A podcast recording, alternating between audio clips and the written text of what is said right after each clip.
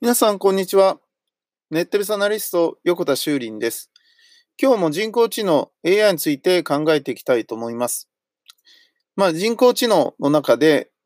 2018年最も注目されたのはですね、えー、音声の進化だと思うんですけど、まあ、音声認識技術っていうのが、まあ、スマートスピーカーや、まあ、いわゆる音声アシスタントと呼ばれる、まあ、OK Google とか、Hey Siri とかですね、Alexa、えー、クローバーみたいなものが登場したことによって、かなり進化したと思うんですが、その音声アシスタントというですね、あの、声で話しかけることによって何か命令するとか何かやってもらうっていうものがどのぐらいね、進化したかということで、そのあるテストがあったそうなんですね。でそこの中で、Google アシスタントの正解率が最も高かったのが、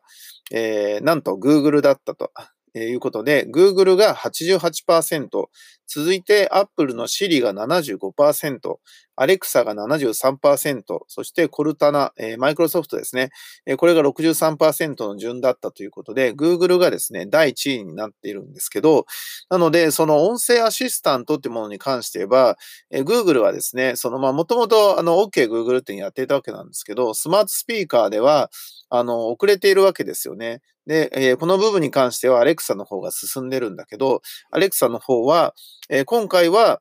えー、9ポイントね、前年から比べて良くはなってるんだけど、でも、えっ、ー、と、Google が7ポイント増に対して2ポイントぐらいしか増えていないと。だから、あの、まあ、少しね、追いついてはいるんだけど、まだまだ全然勝てないと。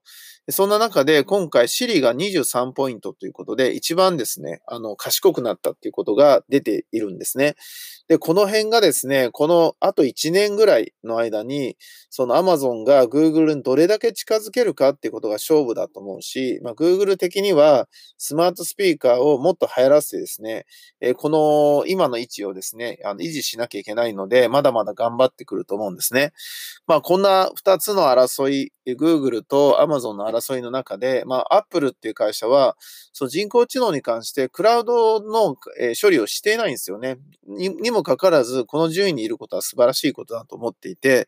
で、どうやってこの Google と Amazon と違うやり方で、まあ、しかもスマートスピーカーも売れてるわけじゃないので、あの、この位置にいるかってね、すごく興味がありますよね。多分ね、他の会社とは違うアプローチをしてると思うんですけど、ちょっとこの辺も興味あるなと思ってるし、あとマイクロソフトがもうちょっとこれからね、あの AI について巻き返しをしてくるんじゃないかと僕は思っていますので、まあ、いずれにせよ4社、そして日本では LINE がありますが、まあ、この辺ね、来年1年間ちょっと注目していきたいなと思っています。